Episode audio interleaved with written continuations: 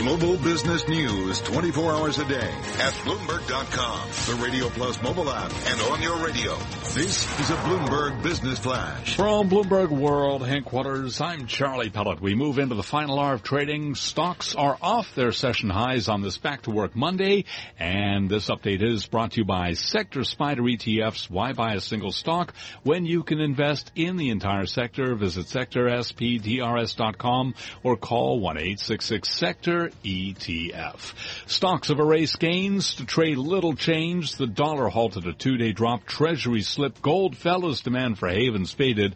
A busy week. President Trump talking at the United Nations tomorrow. Also Federal Reserve policymakers meeting this week. Jeff Kleintop is Chief Global Investment Strategist at Charles Schwab. From the end of the financial crisis until just about a year ago, the size of the Fed's balance sheet and the stock market moved in lockstep with each other. The two lines were the same if you them up on your Bloomberg terminal. That ended a year ago as the Fed's balance sheet flattened out while stocks continue to march higher on better earnings growth. That's the key. They've disconnected from each other. Stocks are now tracking earnings and not so much what the Fed's doing anymore. People familiar with the investigation say the Justice Department has opened a criminal investigation into whether top officials at Equifax violated insider trading laws when they sold stock before the company disclosed that it had been hacked.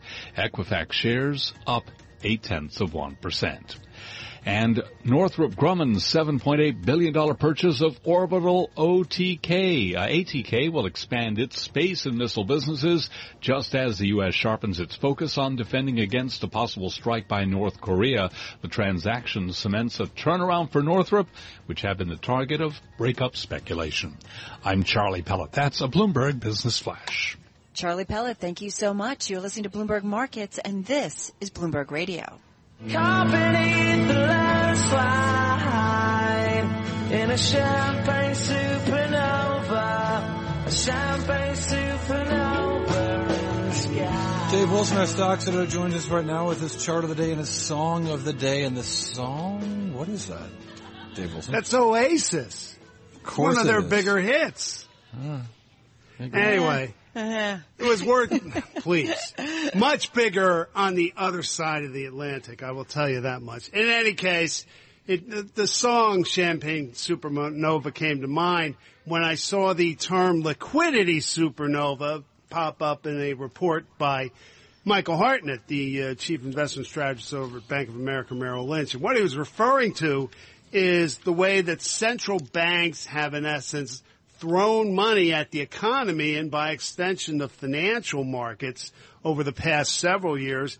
I mean, he was citing a figure that this year alone, if you take in the Federal Reserve and the European Central Bank and all their peers, you're talking about something like $2 trillion being added in terms of liquidity or money that can find its way, for example, into stocks and bonds. So, you know, here we are with a Fed policy meeting coming up this week and a pretty widespread sort of uh, anticipation that the central bank is going to start ratcheting down on bond buying, that they're not going to reinvest whatever they get from maturing debt that's on their balance sheet already. So the question is, what does that mean for the markets? And you know, Hartnett sort of addresses that in the context of not just what the U.S. is doing, but also what the ECB is doing in terms of ratcheting back their bond purchases. When you put the two together, in his view, you have necessary conditions for correction, as he put it. And actually, the chart that accompanies sort of the summary of what Hartnett had to say may be familiar to uh, those who are fans of the chart of the day because it's one that popped up uh, over the summer uh, with Byron Wien over Blackstone Group. I mean, he was pointing out, as Hartnett did, that you have seen stocks move up this year without a whole lot of change in the Fed's holdings of securities. S&P 500 up something like 12 percent and those uh, Fed assets rising by only about one and a half percent. So it's the contrast that has led them to be concerned because you've seen the two kind of move together throughout the current bull market going back to March 2009. If you want to know more, send me an email. I'll get you that chart, the explanation that goes with it, and everything I do going forward. The email address is dwilson at bloomberg.net That's D Wilson at Bloomberg.net. And definitely relevant uh, this week since we've got uh, a Fed FOMC rate decision on Wednesday. Let's bring in Yelena Shulyatyeva, our Bloomberg Intelligence senior economist. Bloomberg Intelligence, our in-house group of analysts. Uh, you heard uh, Dave talking, Yelena. Uh, this is a big week for the Fed. It's uh, it's going to be the focus of the week, obviously, and you know the markets are largely expecting, and also the analysts and economists are largely expecting the Fed to announce the beginning of the unwind of the balance sheet.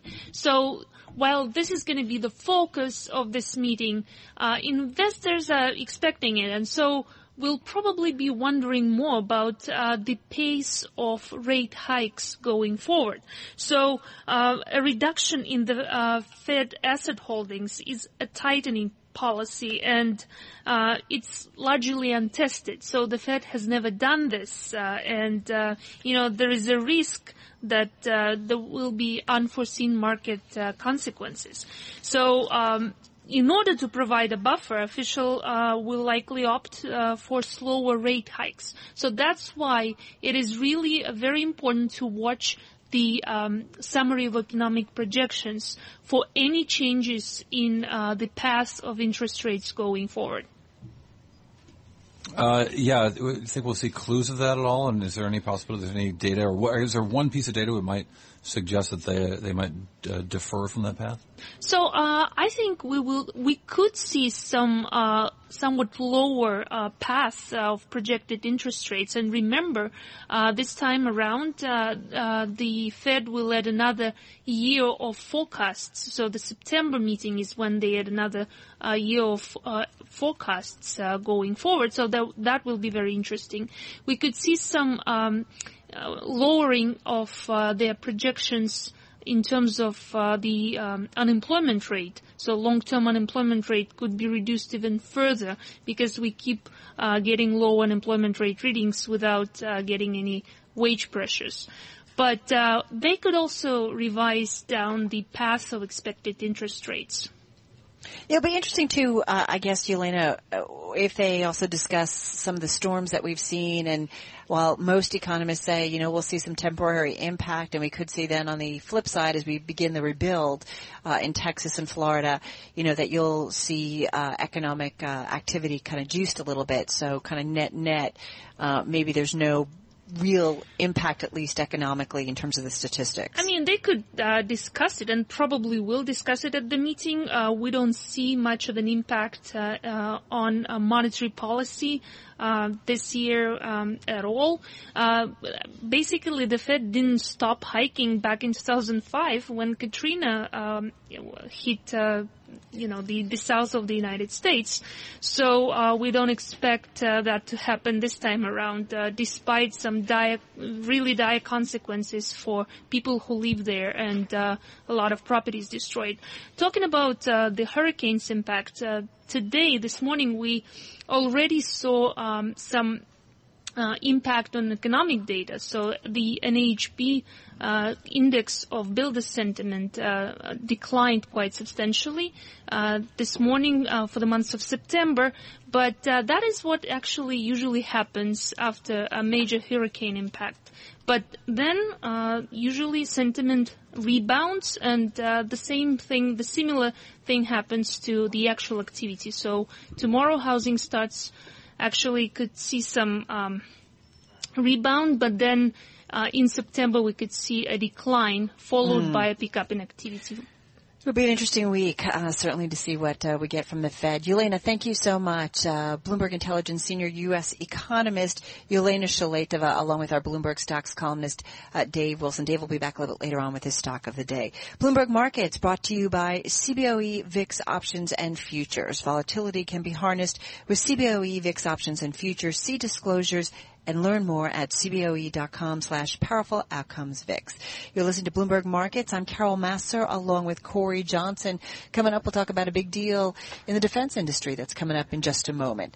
And uh, a little bit later on, we'll get uh, why one of our guests says there's a lot of market complacency right now and what that means for the investment environment. All right, everybody, it is time for a check on your latest world and national news headlines. Let's get to Nancy Lyons in our Bloomberg 991 newsroom in Washington. Hi, Nancy. Hey, Carol. President President Trump says there's a good chance of peace in the Middle East. He spoke before a bilateral meeting with Israeli Prime Minister Benjamin Netanyahu at the UN today, saying his administration is working to that end. I think Israel would like to see it, and I think the Palestinians would like to see it. And I can tell you that the Trump administration would like to see it. Netanyahu also sounded positive heading into the meeting. We will discuss the way we can seize the opportunity for peace between Israel and the Palestinians and between Israel and the Arab world. I think these things go together. Trump is also meeting this afternoon with France's President Emmanuel Macron. There is a push to create a special commission to look into Russia's hacking of the 2016 election. Democrat Senator Kirsten Gillibrand is one of the bill's sponsors. Senator Lindsey Graham and I have a bipartisan bill to do a deep dive, a 9-11 style commission that will look into how were we hacked, what were our cyber vulnerabilities, what are our cyber vulnerabilities today, and what can we do to prevent another type of interference uh, in the 18 election. Senator Lindsey Graham says hostile governments like Russia have shown they do not believe in democracy. Two suspects are being questioned by London authorities in connection with Friday's attack on a subway train. One is an 18-year-old refugee from Iraq, the other a 21-year-old from Syria. There are reports both were fostered by a British couple. That couple's home is being searched. Global news 24 hours a day, powered by more than 2,700 journalists and analysts in more than 120 countries. I'm Nancy Lyons.